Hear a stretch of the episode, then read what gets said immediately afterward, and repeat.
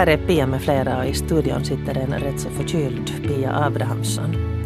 Framför mig har jag en bild av en katt från Kina. Det är en katt vars bakre del har blivit förlamad men någon fiffikus människa har konstruerat en vagn med hjul som bär upp den här kattens bakkropp. Och på det sättet så får då Matte och husse glädjas åt sin vän ännu några år framåt.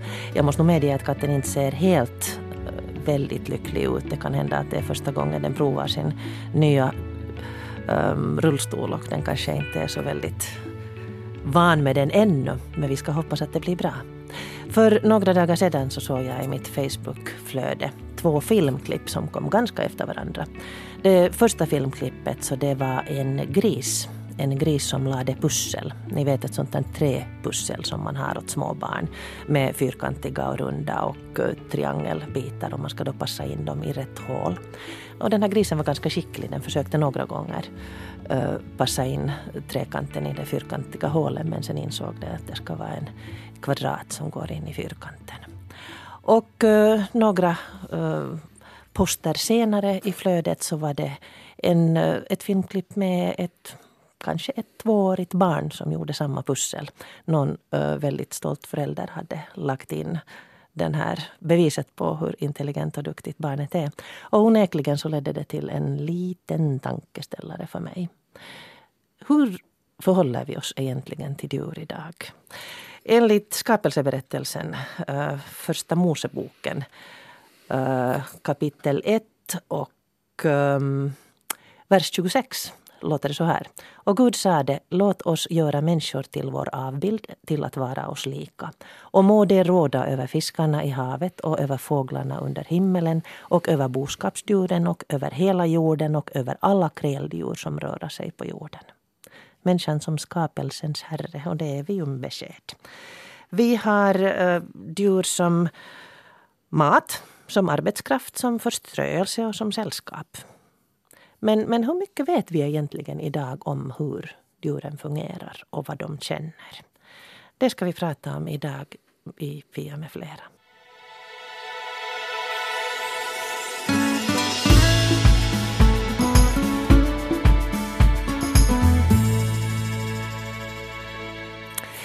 Gäster idag. Birgitta Wahlberg uh, har vi som inslag och Eh, hon kommer att berätta om lagstiftningen kring djurskydd. Vi kommer också att höra Christian Westerholm som är mjölkbonde och vi kommer också att besöka Stockmans djuravdelning. För ett par år sedan var jag där när det var julklappstider. Men de som sitter här i studion är Britt-Marie Djup som är då djurskyddare sedan 60-talet. Du har jobbat tillsammans med den legendariska Erikainen. Det stod i någon artikel att du till och med agerade nästan som livvakt. Emellanåt gjorde jag det ju jag var ung och snabb och stark på den tiden. hon var en, en uh, människa som väckte känslor och hon tvekade inte att ta i det. Hon tyckte att djur for illa. Och den andra gästen är Anna Wahlros som är professor i husdjursvälfärd på veterinärmedicinska i Helsingfors. Och du har doktorerat på hur, hur, hur svin är mammor. Mm. Ja, vad som gör en sugga till en bra moder var mitt ämne i doktorsavhandlingen. Det är ju inte första man tänker på när man tänker på veterinärmedicinska. Men... Ja, varför inte? Vi har ett, ett ämne, ämne där som heter husdjurshållning och välfärd. Och där, där är liksom vår uppgift att, att forska och undervisa i hur man håller djur och hur, hur, vad djur behöver och hur djur beter sig. Så där passar det nog väldigt bra in. No, är, hur, hur kom du in på det här? Att börja jobba, börja forska i det här? Hade du, hade du grisar som barn? En grisar hade jag egentligen ingen erfarenhet av. Att det där, jag var hemskt mycket med kor och kalvar när jag var liten på somrarna hos, hos grannen. Vi var sommarstuga så bodde jag nog i, lag, eller var i ladugården alltid när jag fick och jag har alltid, alltid liksom varit intresserad av djur. Jag har ridit sedan jag var ja, kanske 10, 8-10 år gammal och, och så vidare. Och sen äh, har jag alltid varit jätteintresserad av varför både djur och människor gör som de gör, det vill säga beteende. Så att därför studerade jag biologi och, och, och, samtidigt höll jag på då också med djurskydd och kom sen, kom sen in, in på att, att det där att man kan studera beteende hos de djuren som är oss närmast, det vill säga produktionsdjuren. Att de, de är inte bara där som köttproducenter utan de kan faktiskt också göra saker och ting och att de är intressanta. Och då sökte jag mig till, till veterinärmedicinska och jag skulle jättegärna vilja jobba med kalvar för det var liksom det som jag, som jag hade hade drömt om men då fanns det bara ett projekt kring svin och det är jag nog hemskt nöjd med för svin är nog mycket intressantare än kalvar fast kalvar är fina de också. Men stämmer det att de är intelligenta? Jag tänker på det här pusslet som jag berättade mm. om och det sägs ju att, att uh, grisar är lika intelligenta som ett tre fyraårigt barn. Mm.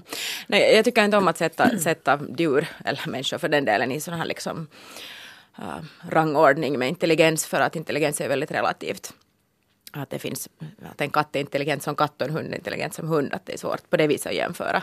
Men om man tänker på svin så i och med att de har mycket gemensamt i sitt beteende med människan, de är allätare, de är sociala djur och så vidare, så, vi, så de är kanske intelligenta på ett sätt som vi upplever som intelligent. Och, och, och, när man har jämfört med hundar och hur man kan, kan lära grisar och sånt så är de ju nog då så att säga minst lika lätta att lära som, som hundar om inte lättare. Så att jo, de anses vara ur ett mänskligt perspektiv väldigt intelligenta djur. Kan du nämna några exempel på det? Uh, no, ett exempel på det är att man har kunnat visa, visa med svin att de kan se i en spegel vad ett annat svin gör och sen göra efter. Och det kräver en ganska höga kognitiva förmågor. Det vill säga att de, de får se ett annat svin lösa uppgift genom att titta i en spegel och sen förstå att gå och göra samma sak själv. Och det, det, det kräver ganska, ganska mycket kognitiva förmågor. Att det klarar inte alla, alla djur av. Så att på det viset kan man väl säga att det är bevisat att de har en, en hög intellektuell förmåga. Uh, härifrån kommer jag nu till Britt-Marie, för du berättade här före sändningen att, att du följer med den här Ester. Jo, Ester the Wonder Pig. Det var en orsak varför jag eh, jag vet inte hur jag kom på Facebook upptäckte jag Ester och, och började följa med henne. Och blir ju allt mera förtjust och, och kär i henne för varje dag som går. Hon är så underbar och det här, det här paret som, som lever tillsammans med henne som har tagit henne som en minigris i tiderna och sen väger hon ju någonting 250 kilo för tillfället.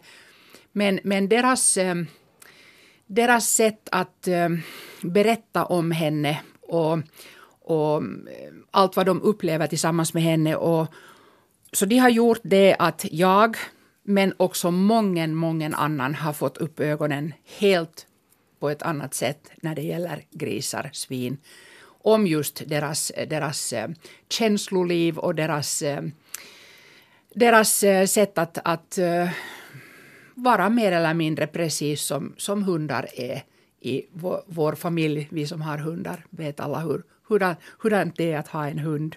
Mm. Du som lyssnar på det här, så om du inte själv har tillgång till dator så be något barnbarn att visa Youtube-klipp på Ester the Wonder Pig. Mm. Ester den här undergrisen. Men för att vi ska nog hålla realiteten här på plats så uh, Anna, du talade här också före sändningen om hur slakten av grisar har blivit hemskt mycket bättre. Mm. Ja, eller åtminstone del, del, delar av slakten. Att, att det, där, uh, det, det beror väl kanske då i första hand på det att köttkvaliteten påverkas hemskt mycket av, av den här liksom sista tiden. Att, att om djuret stressas mycket under tiden just innan slakt så blir köttkvaliteten sämre.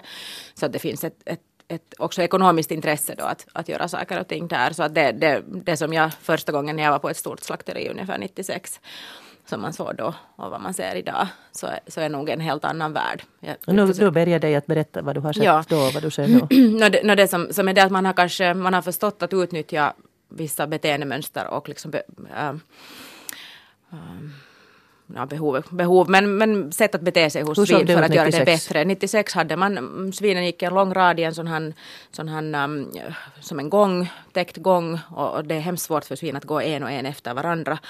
Och, och, det används ganska mycket, mycket våld och skrik, eller våld, men kraft och skrikande från, från människor. Det var liksom högljutt, högljutt och, och så. Och nu har man då gjort en automatiserat system där man försöker, svinen får röra sig i grupp och man har försökt kolla att belysningen är sån att de ska gärna gå liksom framåt åt det hållet man går. Man har liksom kollat igenom hela systemet så att det ska vara så lätt som möjligt att, att för att hantera då svinen. Det här, och där står inga människor och skriker utan det är maskiner som, som sköter det. Och automatisering har ju sina bra och dåliga sidor men, men bra sidor men, men, men maskin är ju det att den blir inte så lätt arg. så, att, så att det liksom hålls under kontroll och det är lugnt. Inga elpiskor. inga elpiskor, inget, inget skrikande just alls utan det, det är klart att slutet är ju detsamma men, men, men sista tiden före slutet har nog blivit mycket, mycket mindre noisigt. Mm. Um, sen är det ju förstås det att maskiner är också felbara och det kanske vi inte går in på mm. nu för mm. att det, ingen av oss vill tänka på hur det går om avlivningen inte lyckas. Nej. Men um, som djurskyddare så kan man alltså jobba för ett slakteri? Det beror ju på vad man har för etisk inställning. Att personligen så, så mm, tycker jag att, att det är okej att ha produktionsdjur. Men jag tycker att de ska behandlas bra. Och kanske som min, min son som då var väl ungefär sju år gammal när han kom till mig och sa att vet du mamma att jag har funderat att, att det där, de djuren som vi äter måste vi vara extra snälla mot för att vi sen får äta upp dem. Och det, det är liksom kanske så som jag tänker att egentligen borde man ju behandla dem extra bra för att vi utnyttjar ju dem och då har vi ett, ett liksom stort ansvar. Men att har man, har man den inställningen att, att, att det är fel överhuvudtaget att ha djur och att döda djur så då, då kan man ju kanske inte jobba för att förbättra slakteriet som djurskyddare. Så att det beror ju på ens, på ens etiska inställning. Britt-Marie, hur kom du in på djurskydd? No, jag hade den goda turen att födas till en familj där man alltid har varit väldigt djurkär. Vi hade hund en ettåring när jag föddes så att jag har vuxit upp med, med, med hundsällskap. Och, och, och det där, alltså, min morfar var veterinär och han skrev mig in i djurskyddsföreningen som medlem i Åbo djurskyddsförening som sju år. Det var min sjuårsgåva. Och, um, jag trodde alltid att jag skulle bli veterinär för att jag beundrar min morfar och fick vara med på alla de här djurbesöken. Han var då han var kommunal, ehm, stadsveterinär och, och då, på den tiden så fanns det inte just några sådana här kliniker för, för sällskapsdjur utan det var alla djur som hörde till hans, hans där alltså, arbetsfält. Så att det var mycket ladugårdar och svingårdar och, och så vidare bortåt. Men sen äh, blev jag aldrig veterinär. Men, men 19... Du har jobbat med avfallshantering? Jo, och med bank. Jag har varit 20 mm. år på bank och 20 år i avfallshantering investeringsbranschen så att det har varit mycket intressant det också. Men som en väldigt eh, bra sån här, så här kompensation till det arbetet så har varit djurskyddsarbete. Och 1969 så så anmälde jag mig till djurskyddsföreningen att jag, jag har mycket fritid, jag har körkort och bil till förfogande och jag älskar djur. Att finns det, någon, finns det någonting som jag kan göra? Och då var det Anja Erikainen som var som var den här aktiva djurskyddsövervakaren i vårt län. Och, och där alltså hon mätte mig från hårena, hår, håret till tårspetsarna och sa att no, ge telefonnummer så ska vi se att jag kan ringa åt dig något tag. Och hon ringde faktiskt följande dag. Och då startade en sån här era i mitt liv. Jag är väldigt tacksam för att jag gjorde det här och att jag blev bekant med Anja för att jag har sett mycket mera i mitt liv än vad jag någonsin annars skulle ha haft möjlighet att se just tack vare det här djurskyddsarbetet. Från 69 till 83 så var jag i princip, ja allt utom söndagar, hemskt ofta också lördagar, men, men nästan alla vardagar. Direkt efter jobbet så for vi iväg och granska. Längs med dagen komna akuta djurskyddsanmälningar och, och sen när vi var, hade eh, avklarat de anmälningarna de granskningarna gjorda så, så tittade vi i hennes häfte vad det fanns för andra i den riktningen där, vi, där var vi rörde oss. Och så ungefär ända till sådär en nio, halv tio tiden varje kväll så, så täcktes man gå till, hem till folk och, och kolla sådana djurskyddsanmälningar. Och, och det var då inte någon slags anmälan på förhand att vi är på väg? Nej, nej, absolut inte. Utan vi, vi knackade på eller ringde på och, och det där alltså berättade i vilket ärende vi var. Du såg säkert mycket som du inte skulle ha velat se. Verkligen. Jag såg mycket som jag kanske inte skulle ha velat se. Men å andra sidan så gav det också en väldigt stor tillfredsställelse för att i djurskyddsarbete så där jobbar man visserligen också för den stora helheten på grund av, eh, i samband med det att, att vi har mycket attitydfostran och, och, och informationsspridning också i föreningen. Men, men just det här konkreta arbetet, så där, där liksom räddar man individ efter individ. Att, att, eh, trots att, att det var väldigt tråkiga fall som vi, vi fick eh, se och, och, och bekanta oss med, men, men den tillfredsställelsen när man visste att, att nu, nu har vi gjort någonting åt det och vi har, vi har det där alltså kunnat hjälpa just de här individerna, så det var väldigt skönt. Idag är det många som har så kallade rescue dogs, det vill säga Eh, individer som har räddats från att vara gatuhund i, i något långt beläget land och flugits hit. Och ibland funderar man hur vettigt det är. Men säkert finns där också samma den där oändliga tillfredsställelsen att veta åtminstone den här individen. Vi ska prata om sällskapsdjur lite senare men nu ska vi gå tillbaks till produktionsdjuren. Eh, jag har pratat med eh, Christian Westerholm som är då mjölkbonde i Ingo. Och eh, det som han hämtar fram eh, väldigt mycket är det här stora gapet som det är mellan konsumenten och produktionsdjuren. Att de flesta konsumenterna tror ju att mm, liksom, maten finns i butiken. Och sen tycker de att dessutom att den är ganska dyr. Så han önskade att, att eh, vi som konsumenter skulle mera bekanta oss med den här produktionen. Vi ska höra Christian. Jag träffar mjölkbonden och kommunalpampen Christian Westerholm i Ingo i hans lösdrifts ladugård. Jag står här och tittar på kossor och det är en av dem som är jätteintresserad av oss nu. Det är alldeles ofattbart hur lång en kossas tunga är. Ja, den är faktiskt lång. Ja. De kan ju slicka hela kroppen, ända till bakdelen av kroppen så når de ju med tungan. Ergonomiskt av vår Herre. Mm, Christian, du har vuxit upp med de här korna då du var liten pojke. Hur förhöll du dig då? Hur var det att ha djur i huset? No, det var ju vardag för, för mig. Jag tror jag man någonsin har reflekterat så hemskt mycket om det. Blev du på något sätt bekant med dem eller deltog du som liten i, i vården av dem? No, de facto så, så har jag kanske inte varit så aktiv med som barn, alltså i själva skötande av, av djuren och upplever inte att jag haft så jättenära förhållande till dem på det sättet. Men pajade du dem när du var liten? Jo, säkert gjorde jag det, ja. Men, men jag uppfattar inte mig som att jag skulle vara en sån jätte, liksom, stor djurvän och fantast som barn. Hur är det nu? Jo visst, alltså jag, jag, jag tycker att det är också idag för mig vardag och det där, jag tycker att det är ett ytterst hederligt sätt att förtjäna uppehälle att vara mjölkbonde. Men inte jag idag heller någon sån här fanatisk djurvän på det sättet utan det är Du har hund och katt, på vilket sätt skiljer sig förhållandet till, till den här till exempel underbara storögda bruna kossan med vit bläs som är här framför oss? Det är klart att nu är hunden förstås närmare en korna på det sättet, alltså sådär känslomässigt och det är klart att man följer med den på ett annat sätt. Eh, och eh, katten har en klar uppgift, den, den finns här i ladugården och dens uppgift är att jaga möss. Alltså hunden är mig närmast, korna sen och katten är den som liksom, den har jag minst förhållande till. Den lever helt sitt eget liv? Ja. Men de här kossorna som är här nu då, så har du varit med när de har fötts? Ja, här är två kor som, som inte är födda på gården, resten har levt hela sitt liv här på gården. Hur är det, är det någon person som du kommer, blir det personer för dig överhuvudtaget? Jo, det är klart att, att nu blir de ju på det sättet att ju äldre en ko är så desto personligare är det ju förstås. Och alla är de ju olika. Och det är klart att de som är mest olika det är ju de man mest liksom lägger märke till. Alla har ju sitt eget namn och identifieras på olika sätt. Det är 470 ja, som står här nu och tittar på oss. Jag måste erkänna att jag kommer inte ihåg allas namn. Men jag vet så ungefär när jag ser dem så vet jag ungefär vilken ko det är. Ibland misstag man sig nog för färger och sådär är ganska lika men... Nå, hur känner du för dem? Du har ju dem som produktionsdjur. De ska alltså ge dig pengar annars så får de fara. Är det så? Ja, så är det ja.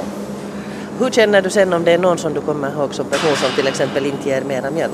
Vars tid är ute. Jag gråter nog inte när de går till slakt. Jag har inte något problem att sätta dem till slakt. Eh, ibland sätter man en ko till slakt för att den inte mjölkar bra. Men men ofta är det någon annan orsak, att de med tiden har fått någon åkomma, det kan vara med djuret och sen kan det vara ett så enkelt fel att man inte får dem riktiga på nytt. Alltså, grejen är den att kon ska kalva med 12 månaders mellanrum.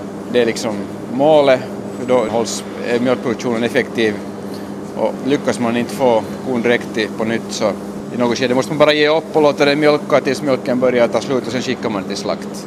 Det är nog en av de vanligare orsakerna för att gå till slakt. Hur går det till då? Alltså är du med när de lastas till exempel? Ja, ja. Alltså, bilen kommer här till i dörren innan ladugården och så, så för man den till, till slaktbilen. Väcker inte någon känsla hos mig. Och ofta om det nu, dessutom har varit sjuk och man har måste liksom jobba med det så känner jag det som en lättnad och, och tycker kanske också att det är bäst för kon att den behöver vara här och kämpa mera. Hur är det med eh, andra sidan, alltså det här att krafsa dem och paja dem och klappa dem, gör du det alls? Ja, nu försöker jag göra det. Jo. Varför? Jag försöker göra... no, dels för att nu förstås, det är ju helt, ger mig också en sådär rofylld stund och det måste man liksom göra aktivt, försöka umgås med dem för att det är så mycket mer också lättare att hantera dem om de är liksom lugna och känner sina, skötare. Och, det, och jag tycker att, att här är ganska lugnt nu också. Att det där, det som jag ser då jag står här är alltså en ligghall dit kossorna kommer för att vila. De ligger utsträckta här på sidan, de flesta av dem, de är ju alla lösa. Och sen har de det här halsbandet runt uh, halsen som då vägleder när de sen känner en viss oro i kroppen och gärna ska gå och äta någonting gott så vägleder då halsbandet att de antingen går till mjölkning eller sen så får de gå och äta någonting gott så att det är motorn här. Sen är det här dessutom just framför mig en sån här rund borste som rullar och där står två kossor och, och ser jättenöjda ut när de blir krafsade av den här borsten.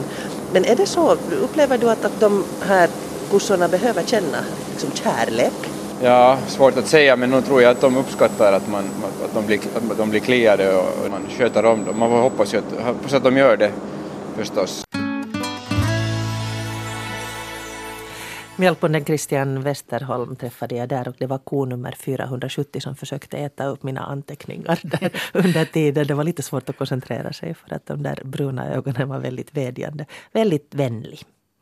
Um, vi sitter alltså och pratar om vårt förhållande till djuren, hur mycket vi egentligen vet vad djuren känner. Och vi kommer att prata om både sällskapsdjur och produktionsdjur. Och det är då Anna Wahlros som forskar och uh, eh, sysslar med husdjursvälfärd från veterinärmedicinska Helsingfors som vi har här och uh, djurskyddaren Britt-Marie Djup från Åbo som har kommit och berättat om vad hon ser i sitt arbete. Um, Anna, behöver produktionsdjuren kärlek? Mm, ja, jag, jag, vet inte, så långt har man inte kommit i forskningen att man kunnat se att, att blir, blir djur kära eller inte. Nej, men, jag menar men, men, men vad heter det, de behöver om, omsorg förstås. Och, och sen är det ju, jag tror inte att en ko som nu har, har liksom sitt sociala umgänge där i ladugården går omkring i princip och, och längtar efter att en människa ska komma. Men, men som, som Christian ju här sa, är ju det att vi måste ju hantera djuren i något skede. Och då är det ju då är det ju verkligen viktigt att de har, har en positiv syn av människan när de ska bli hanterade. Annars blir det ju stressigt för både djuren och farligt för människan. Så att på det viset jorddjur som ska hanteras bör, bör ha ett positivt förhållande till, till människan. Och, och sen har de ett positivt förhållande som, som Christian här sa att de troligen njuter av att han kliar dem och det, det tror jag att så är det. Att, att de sen upplever det som, som någonting trevligt. Men det är alltså lika skönt för dem när borsten kliar dem eller människan kliar dem? Ja, det, det, kan jag inte svara på, men mm. det där fysiska är ju, är ju troligen detsamma. Men sen, sen äh, vet man ju med, med, med åtminstone med hundar att, liksom det att en människa rör vid en hund så, så utlöser oxytocin som är detsamma som utlöses också när en ko slickar sin kalv. Och, och oxytocin gör att man känner sig sådär socialt öppen och nöjd och, och, och, och mysig så att säga. Och oxytocinhormon så, så det kan hända att det liksom utlöser effektivare när det är en annan levande varelse än en borste. Men det har jag nog inte sett någon forskning på. Men att, men att det, det kan hända att det finns någonting sånt att om, om djuret liksom upplever människan som positiv så, så, så utlöses det också oxytocinhormon när man, när man berör det. Så att de får, får säkert bredvid sin njutning av det. Sen beror det på djuret och, och ett djur som inte har en positiv insyn på människor. Att svin, svin till exempel tycker inte på det viset om att bli pajade. De tycker om att bli kliade och det kliar. Men att de har inte samma det här som många andra djur som, som liksom tycker om att bli berörda. Så att, så att går du fram och börjar paja en liten gris så tror jag nog att den bara blir rädd och tycker att det är obehagligt. Är det så att vi, vi kommer senare att prata om det här att förmänskliga djur. Mm. Men det där um, då vi tänker ur människans synvinkel Eh, för mig var det åtminstone en överraskning då eh, en fårproducent talade om att fåren är producentdjur, de ska vara i flocken och egentligen ska människan inte dit och så så hemskt mycket. Mm. Att när man kommer dit med sina brödkanter och, och vill vara eh, väldigt snäll och gullig och rar så kan man göra mera illa än, än gott. Ja, det beror ju förstås på vad, man, man, vad man gör. Och, ja. Vad man gör men att, men att de har sin helhet i flocken. De, de har sin helhet i flocken och, och, det är klart att djur speciellt som inte, som inte är så vana vid människokontakt att det är att går man in mitt i allt till, till en svingård så inte blir, inte blir grisen glada att oj vad trevligt vi får en gäst. Om inte de har så att säga lärt sig att det, att det kommer en människa in dit är jätteroligt och speciellt då är främmande människa utan då blir de ju troligen rädda. Eller du går in i, en, i ett hönshus mitt i allt så, så kan det orsaka stor skada för att de blir, blir så rädda. Och, och där, där är ju det kanske, då är skillnaden med det att, att har du djur som, som är vana vid att det kommer människor in, in varje dag, kanske är godis att de eller kliar dem och de, de upplever det som positivt så är det en annan situation. Men de flesta produktionsdjuren är ju inte vana med det och då, då är det nog inte en positiv grej att det kommer en främmande människa och börjar, börjar peta på dem utan det kan nog orsaka, orsaka rädsla istället. Så är det så då, förstår, förstår jag rätt, att, att om man ser till produktionsdjurens välbefinnande så ska man se till besättningen, alltså flocken? Och deras möjligheter att interagera sinsemellan? Mm, ja, både och. Både och. Att det är klart att, att det, det är viktigt att få det sociala att fungera. Sen är det ju förstås vissa individer som kanske inte klarar sig så bra i den här flocken. Och till exempel i mjölkgårdar så kan det ju vara någon ko som helt enkelt inte liksom klarar sig i flocken. Att hon blir så, så ut, utanför eller mobbad om man kan använda det, djuret för, alltså det, det, ordet för djur. Blir utanför då måste ju människan kanske gå in där och möjligtvis att ta bort henne eller någonting sånt för att det kan ju, kan ju vara väldigt jobbigt att vara den där som är under. Och hos svin ser man samma sak då att i grupp så, så finns det, kan det finnas sådana som inte helt enkelt klarar av den där, den där gruppen. Och då måste man ju se till individen, att man får inte glömma individen fast det är frågan om stora, stora flockar. Och det kräver en del sånt här djuröga av ägaren, att den kan se att vilka är de djuren som behöver hjälp på något vis bland den här massan av, av djur. Jag frågade Christian här att, att behöver man vara djurvän för att ha ett, ett fähus och han tyckte att huvudsaken är att man kan hantera de här djuren. Britt-Marie, du har ryckt ut och, och, också i produktionsdjur. Hur är det med, med det där producenternas attityd till djur? Det som du har sett, ska vi säga, den aviga sidan av. No, jag skulle nog säga att det absolut är en stor fördel om, om den här som har och håller de här djuren är verkligen djurvän också. För att jag tror att man är på något vis eh, kanske då känsligare att, att eh, ana och se och kunna läsa de här djuren. Och, och, kanske också reagera snabbare och reagera så där humant och inte bara därför att man tänker liksom att lönar det sig ekonomiskt att, att reagera eller inte. Det är ju, jag vill påpeka det att, att de gånger jag har varit till, till ladugårdar, till svingårdar, till hönshus, till broileruppfödare och sånt här, så det har ju varit då när det har varit problem. Så att, att det där alltså, jag ser, jag ser den här djurhållningen som sådan att, att alla djur behöver vänligt bemötande förutom den här omsorgen. Och, och sen också det att, att det där alltså, den som, som håller de här djuren känner sitt ansvar för att, att det där alltså, att varenda en individ ska ha det bra. Och, och, det är ju det som är det sorgliga att, att när vi har så stora enheter nu för tiden så är det för det första väldigt svårt att, att kunna se den här individen i den stora helheten. Dessutom är de här stora enheterna väldigt sårbara. Om någon automatik eh, slås ut eller om elektriciteten eh, avbryts så kan det bli helt katastrof när det är så få människor som, som ska sköta om den här väldigt stora mängden djur som, som då har hjälp av den här automatiken och när den här automatiken slås ut så, så kan det hända att de här djuren blir väldigt länge väldigt uh, illa omskötta. De, de får deras aut, automatiska vatten, mat, um, den här luft. uppstädningen, luft, luft där, alltså konditioneringen, allt det här slås ut och, och det, det, blir väldigt fort en stor katastrof in i en sån här.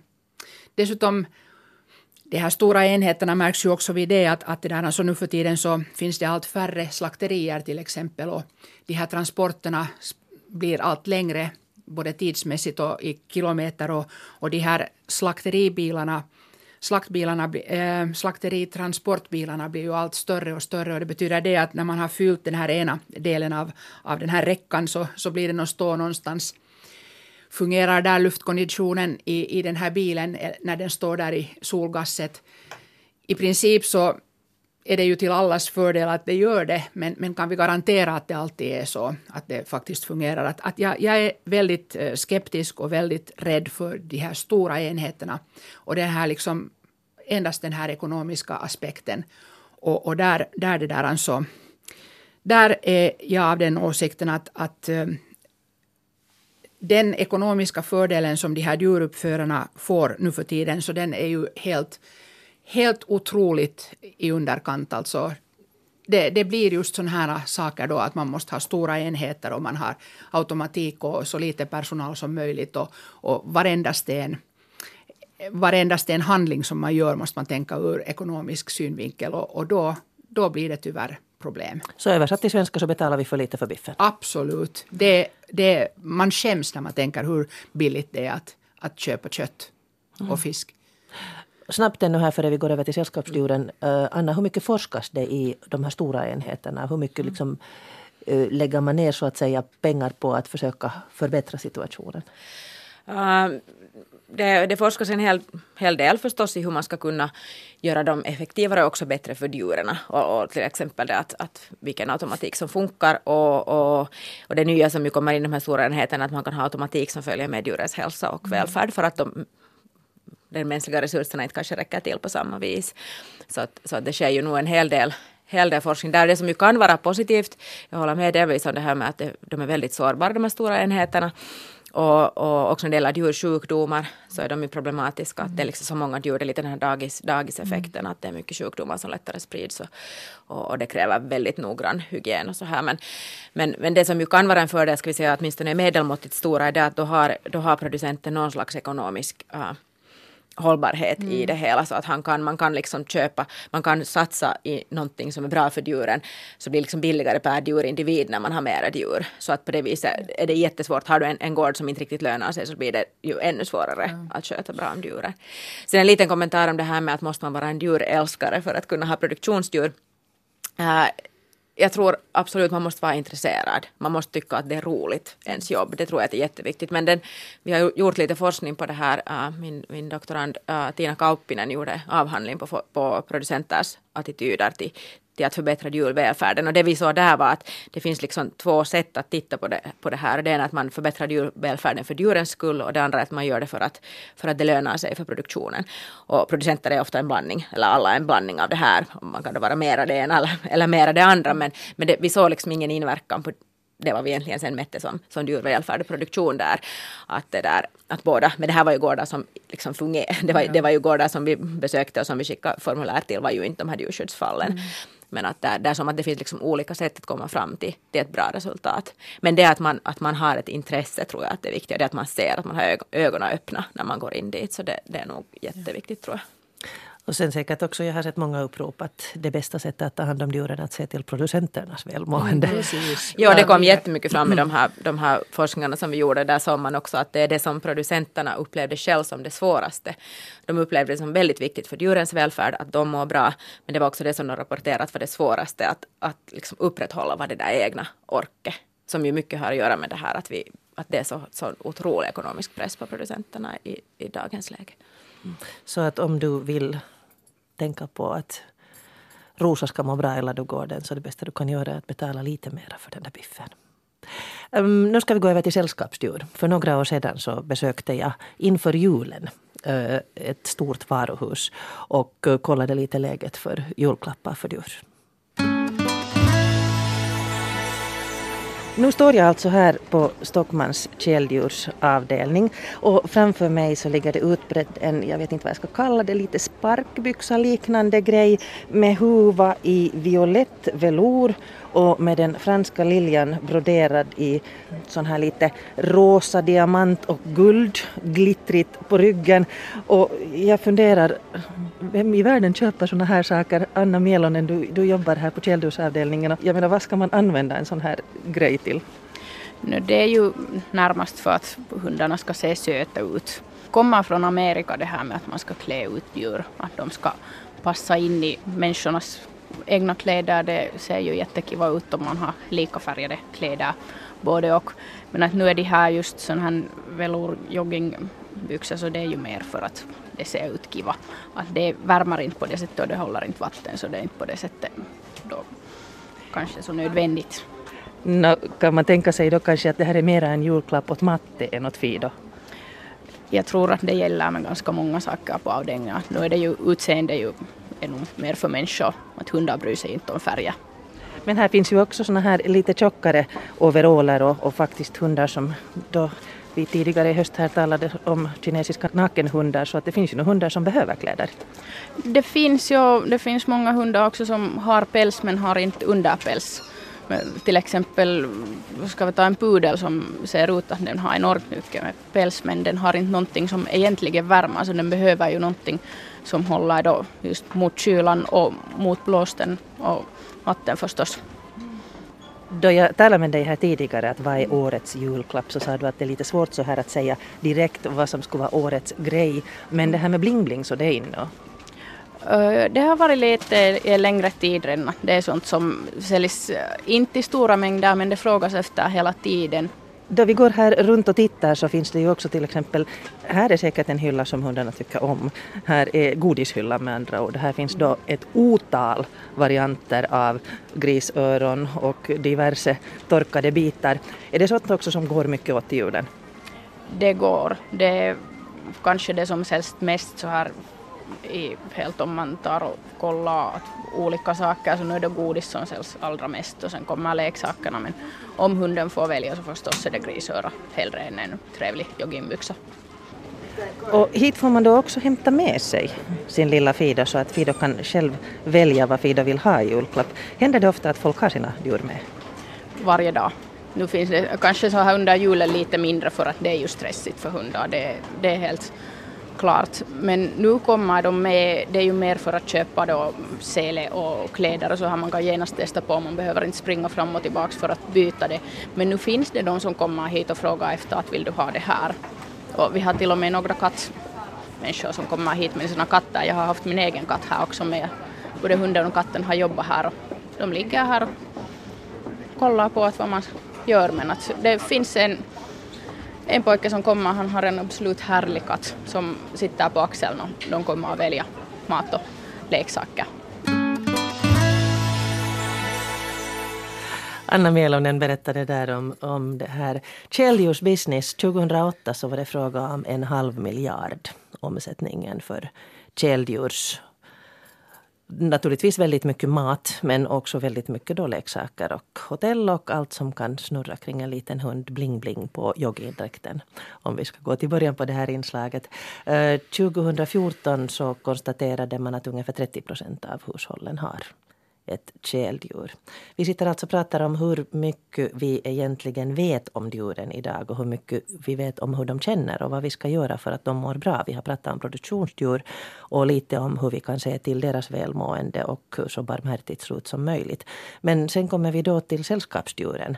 Och eh, Anna, Valros som då forskar i husdjursvälfärd. Inför det här programmet när vi pratade om det så pratade du om, när jag sa det att vi förmänskligar. Mm. Det finns många kolumner och många ir, stor irritation över att vi förmänskligar djuren. Um, och samtidigt är det väldigt sött. Jag satt ut på Facebook idag en bild av min egen chefer iklädd bondbloggens mössa. Uh, Lippis och den har väckt väldigt mycket förtjusning. Men det där, vad betyder det att förmänskliga djur? Ja, jag, jag, har, jag har inte, inte svaret på det. Jag tror mm. att, att, det är många, att det kan kan liksom uh, uppfattas på många olika sätt. Att om, om, om det betyder för att man förmänskligar djur är det att man, man så att säga för den, den etiska tanken man har om hur man ska behandla andra människor till djur. Det vill säga att man tycker att man ska respektera andra djur och inte bara människor. Så då, då borde det ju i princip leda till någonting bra.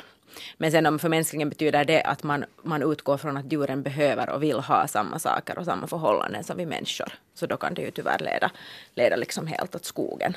Att man då, just det här med att hunden, hund, jag tror inte hunden som vill ha den här joggingdräkten utan det kanske då är människan. Det, det är ju inte nödvändigtvis lider ju hunden inte av joggingdräkten och var och en får ju sätta pengar på vad man vill så det är ju kanske inte ett så farligt exempel men sen, sen har man ju det då att, att man man till exempel hästar tror att för att jag fryser så fryser hästen och sätter på dem en massa tecken och så står de där och har det varmt och kan inte rulla sig och, och kan inte liksom sköta sin päls normalt för att de står intäckta från topp till tå. Och, och, då är det kanske ett, ett, exempel på att man liksom utgår från att de har samma behov som vi, vilket ju inte då, då stämmer. Eller det att, att man, man tror att att man tror att, no, ta till exempel ett svin då, att vi tycker att de är jätteskitiga för att de går och rullar sig i lera, men det är ju så som, som svin gör, att man liksom inte, inte förstår att titta på djuren ur, ur, sin, ur deras behovssynvinkel och då är förmänskligen kanske inte så bra. Men om, det, om man menar det att man liksom vill ha större respekt för djur så då kan, jag, kan det ju leda till något väldigt positivt också.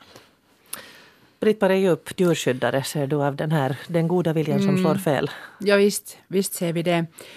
Jag tycker att det allra, allra värsta är ju det att om, om det går så långt att det liksom hindrar hunden, katten från att ha sitt normala, sitt, sitt det liv som den egentligen borde ha, alltså till exempel att den då har möjlighet till, till um, motion, att man, man går tillräckligt ofta ute med den och att man låter den gå själv, att inte den liksom reser omkring i en väska hela tiden eller, eller att man går och bär på den. Så som man ser de här, ofta de här accessoarhundarna, tyvärr, att det, det, deras liv, för det första så är de redan avlade så att de inte kan till exempel Ofta är det så att de inte kan föda på normalt sätt mera och de kan ha alla möjliga olika defekter. Men sen också det att, att vanligtvis så blir de behandlade dessutom på ett sånt sätt att de inte liksom, det är långt ifrån ett hundliv de har sen mera. En sak som vi i Djurskyddsföreningen till exempel märker, vi, vi tar ju hand om 300, ungefär 300 hundar årligen som på grund av olika orsaker kommer till djurhemmet och söker nytt hem. Av de här 300 hundarna så, så ungefär 200 är bara bortsprungna och hittar hem till sitt eget hem. Men 100 blir ungefär kvar och behöver ett nytt hem. Och, och, och, och det är jättebra grej om, om man adopterar en hund därifrån djurhemmet eller något, något djurhem. 800 katter i år kommer också via oss. Och där märker man till exempel att adoptionen på svarta katter har gått ner och det lär ska bero på det att de syns inte lika bra när man tar bild, en selfie av sig själv och har en svart katt Nu blir jag riktigt moralistisk här. Ja, precis. Så det, det är liksom... Där har vi sen liksom det att, att eh, varför är det där djuret sen sist och slutligen taget och varför är det kärt. Mm. No, om man tänker att 30 procent av hushållen har husdjur. Mm. Um, kan vi läsa? Jag har en tes av att vi på något sätt har tappat kontakten med djuren. Att, att den tiden då man levde och var beroende av djuren, att man visste mera om den och allting var bättre förr. Jag började vara i den åldern. Men ni, ni som är, är erfarna, så, så, vet vi, kan vi mera läsa djur? Mm. Jag tror nog att det är någonting som man... Säkert finns det de människor, det finns ju sådana som, som, som verkar ha det på något vis, att de är, de är bara bättre på att kommunicera med djur än andra. Men, men säkert är det det att har man inte liksom kontakt tillräckligt tidigt, tillräckligt mycket med djur så blir det ju, blir det ju svårare att förstå dem. Och, och, det där, och det är ju normalare i dagens värld att man då kanske växer upp utan, utan djur och sen kanske det som man får se i medierna och sånt så är inte riktigt liksom på riktigt att någon babygris till exempel kanske inte riktigt en, mm. en, en minigris och så minigrisen är på riktigt eller något sånt att, att det, det blir lite för, förvrängt säkert där nog. Så att, så att det stämmer. Det stämmer säkert nog. Att, att det där, vi har en annorlunda syn på djur. Men sen samtidigt finns det ju mera information. Att man vet ju mycket mera om djur nu än vad man gjorde för, för ett tid sedan. Så att är man intresserad så kan man ju sätta sig in i det. Men det här, det här liksom ja, med, medfött det kanske inte men inlärt som barn. Det, det kanske har lite minskat nog. Ja. Det hände i min närmiljö. De som känner mig har hört om det. Men för er som, som inte har hört om det så det finns får på min gård och hon som äger fåren har får lite längre ner längs med samma väg. Och hon har två gånger blivit anmäld för uh, djurskyddsveterinär. Den ena gången för att fåren var väldigt oroliga och hon var borta. Och veterinären kom till plats och konstaterade att en bagge har satts in till brunstiga tackor. Så det var ganska oroligt där för tillfället. Baggen sprang undan och tackorna efter. Och den andra gången så blev hon anmäld därför för att en förbipasserande hade tyckt att eh, den människan har gått flera gånger förbi och fåren har ingen mat. Så denna eh, självutnämnda djurskydds eh, företrädare hade då rullat in en bal åt fåren så att fåren skulle ha mat. Det här har blivit då polissak.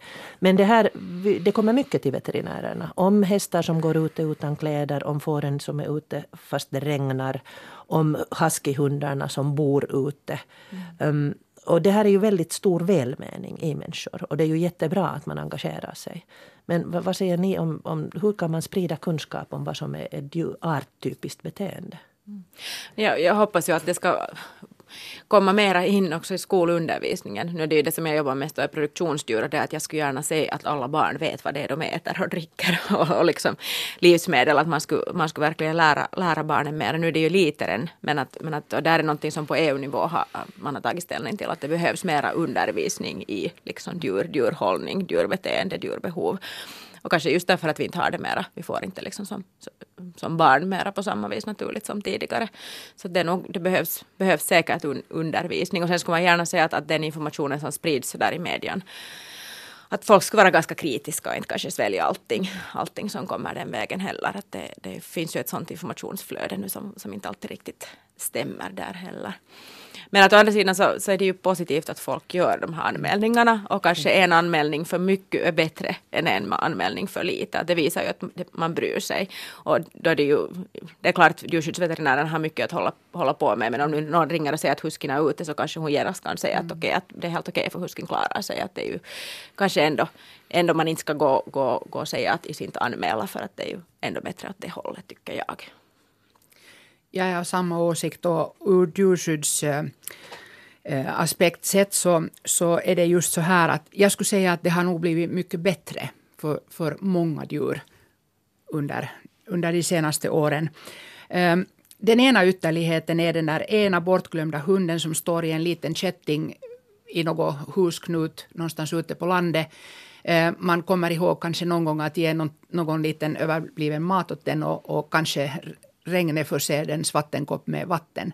Det är ena ytterligheten. Och den andra ytterligheten är de här små accessoarhundarna som, som dessutom äh, kanske bor i en sån familj där man inte riktigt, riktigt är liksom på det klara med att vad en hund behöver. Men allt däremellan så har blivit bättre. Och framför allt det att det där alltså, precis som du också sa, att, att, att det där alltså, en anmälning för mycket hellre än, än det där alltså, att lämna oanmält. Det, äh, folk är mycket mer benägna att äh, göra någonting nu för tiden när de ser någonting. Så, någonting som de misstänker att, att äh, något djur lider. Och det betyder mera arbete för djurskyddarna men, men det, där, alltså, det betyder också det att det uppdagas mycket mer nu för tiden än tidigare. Och där som djurägare, hästägare jag med så önskar jag ju också att informationen om att man till exempel inte ska gå och klappa främmande hundar och absolut inte mm. gå in till främmande mm. hästar mm. skulle gå fram just så som du pratade om att, att barnen borde lära sig att mm. Och där är ju kanske det att, att en anmälning för mycket är, är, bra men det att, att om man inte, man ska kanske inte gå och göra så mycket själv. Nej, när, man, när man ser någonting för att, för att det är inte alltid som, situationen är inte alltid den man tror och, just det att, att om man inte riktigt vet vad man gör så kan man ställa till det. Då är det kanske bättre att får man inte tag på djurägaren så att göra den anmälningen och, och låta den som vet, vet vad den håller på med göra det. Att inte gå, gå och sätta in det där höet som kanske inte var så passande för, för tackorna just då och sånt. Att det, det, det kanske inte att rekommendera. Jag skulle gärna ännu tillägga det att de som förmedlar, de som säljer hundar, hundvalpar, katter, mm, eh, fåglar, vad, det, vad man nu vill ha som sällskapsdjur, så de har ett väldigt stort ansvar. För det första att se till att de inte säljer till sådana som absolut är opassliga för det. För det första ska man ha tillräckligt mycket med tid, man ska ha tillräckligt mycket med ork att springa ute med dem. Pengar behövs det för att det här inköps priset det är bara en liten, liten bråkdel av vad, vad en hund till exempel blir att kosta eller en häst blir att kosta under den tiden som den lever. Och det finns ju tyvärr många sådana eh, sådana djurfabriker som producerar sällskapsdjur också. Och de har ingen skillnad vem de säljer till. Huvudsaken är att de får pengarna. Mm. Vi ska fundera lite på lagen. Det finns en djurskyddslag som är menad att se till att det, djurens välfärd inte enbart ska vara beroende av enskilda ursäkta mig, individer.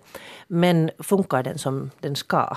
Den är enligt vad jag har låtit mig berättas eh, under förnyelse. Den borde egentligen förnyas i år men det beror lite på den nya riksdagen hur, hur mycket man tar i den. Men jag har träffat uh, Birgitta Wahlberg som är alltså politisk doktor i offentlig rätt och hon har doktorerat på reglering och övervakning av produktions och slaktdjurs välbefinnande. Hon är då mycket engagerad i lagstiftningen om djurskydd. Och jag träffade henne faktiskt på en presskonferens där det var en man från Frankrike som var och berättade om hur man i Afrika till exempel har farmer där man uppföder vilda djur bara för att skjutas. Och hon är engagerad också internationellt. Men hon har också blivit vegan och här berättar hon lite om vägen som förde henne till att avsäga sig allt utnyttjande av djur. Hela djurskyddslagstiftningen är baserad på det att djuret är ett objekt. Och även om avsikten med djurskyddslagen är att skydda djur på bästa möjliga sätt mot lidande, smärta och plåga och sen också att främja deras välbefinnande och en god behandling så tillåter ju lagstiftningen, djurskyddslagstiftningen mycket lidande. Men det är fråga sen om den där nivån, att var vi säger att när nu är lidandet så avsevärt att man kan inte tolerera det mer än rättsligt. Och då vanligtvis förbjuds det eller det regleras på något sätt. Sen har vi ju också en sån här konstighet i, i vårt tänkande och, och, som syns också i lagstiftningen är det att vi beroende på hur vi vill använda ett djur så tillåter vi mer eller mindre lidande. Till exempel då att grisar, det är lagligt att kastrera dem utan smärtstillande medicin eller anestesi. Nå, man skulle ju kunna gå ännu ett steg djupare och fråga är det överhuvudtaget rätt att kastrera ett annat djur. Men den frågeställningen har vi inte överhuvudtaget ännu hanterat på ett rättsligt sätt eller inte ens tycker jag i samhället generellt utan det är på något vis en självklarhet att om vi vill använda gris till för föda så då kastreras de. Det här gäller ju också för andra djur än grisar, till exempel katter som tas om hand, hittedjur, så de steriliseras eller kastreras ju också. Hästar som inte ska användas för avel kastreras. Likadant med någon nöt kastrerar man inte utan det går till slakt. Men eh, det är ju inte bara det här eh, produktionen utan överhuvudtaget avgör den här rätten att göra det. Absolut. Och också ännu om den där diskrepansen i, i lagstiftningen är ju den att, att eh, inte bara det vilka åtgärder vi gör på olika djur utan också det hur vi reglerar om deras levnadsmiljö. Att till exempel en hund som är som sällskapsdjur har ju helt en annan lagstiftning som grund än till exempel en hund som används som försöksdjur. Lagstiftningen baserar på det hur vi vill använda djur.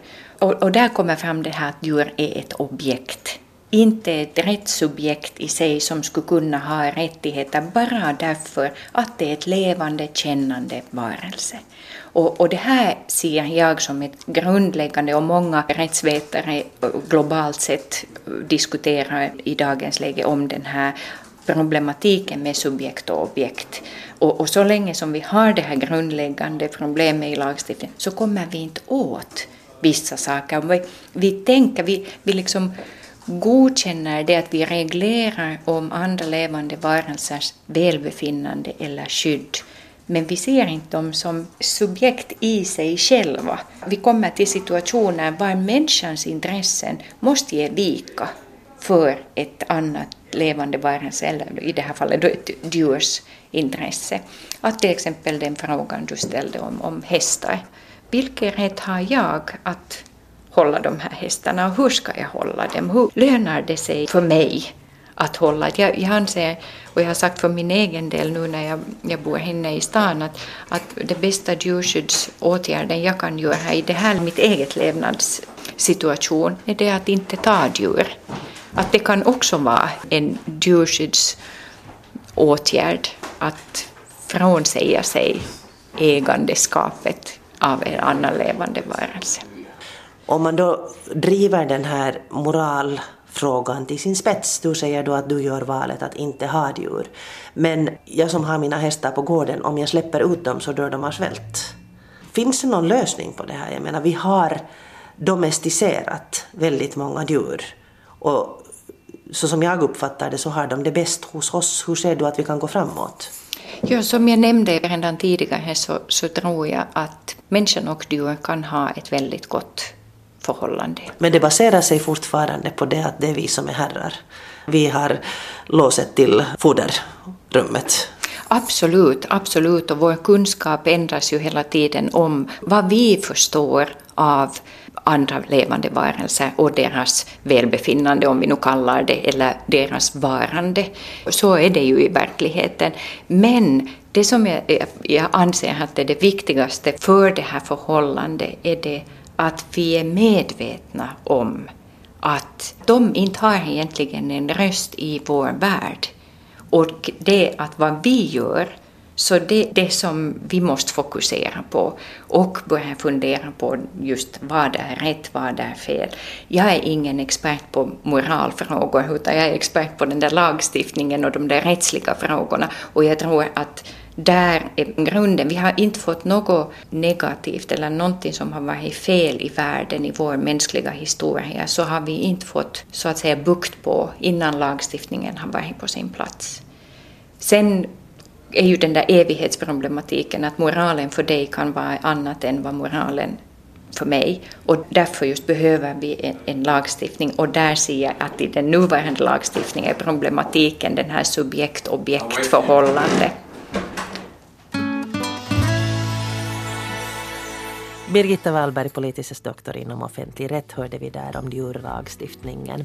Du kan höra hela intervjun om du går in på arenan, på radioprogram, söker reda på Pia med flera podcast där så hör du allt som eh, Birgitta hade att berätta.